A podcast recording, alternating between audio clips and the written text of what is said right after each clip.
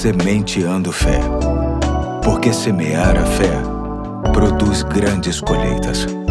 Olá, aqui é o Pastor Eduardo. Hoje é quinta-feira, dia 2 de março de 2023, e me alegra demais saber que posso contar com a sua atenção em mais um ponto da série Luz e Trevas, que tem como base o texto que se encontra em Colossenses 1, 13 e 14, que diz: Pois ele nos resgatou do domínio das trevas e nos transportou para o reino do seu Filho amado, em quem temos a redenção, a saber, o perdão dos pecados. Você que tem me acompanhado sabe que a ênfase principal desta série está no resgate que obtivemos em Jesus para o seu reino de luz, conforme ele mesmo nos diz em João 8,12, que diz: Falando novamente ao povo, Jesus disse: Eu sou a luz do mundo. Quem me segue nunca andará em trevas, mas terá a luz da vida. Continuando com a ideia de trazer os benefícios que temos quando andamos na luz de Jesus, hoje quero tratar sobre o viver sem pavor. Algumas situações na vida são assustadoras: doenças, mudanças, decisões importantes, desemprego, acidentes e muitas outras coisas.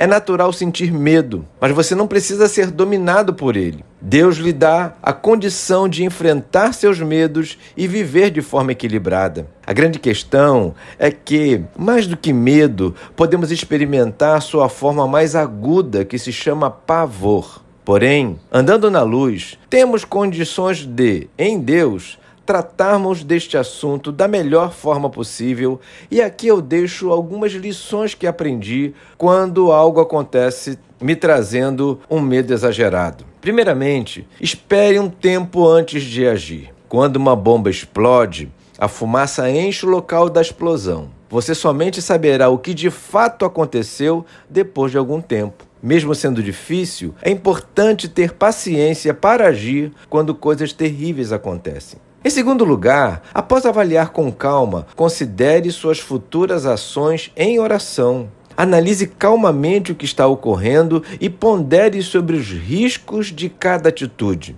Deus é tão bom que dará graça e sabedoria para administrarmos todas as questões de maneira coerente com cada dificuldade que surgir. Em terceiro e último lugar, deixo aqui a ideia de que é importante sermos firmes com cada decisão e, caso ela tenha se mostrado ruim, não devemos nos desanimar com isso. Devemos buscar forças em Deus para continuar tentando. Deus está perto de nós em todo o processo. Creio que aqueles que vivem na luz de Jesus hão de conseguir tratar do pavor, a fim de que ele não atrapalhe mais ainda as resoluções dos desafios dessa vida. Hoje fico por aqui e até amanhã, se Deus quiser.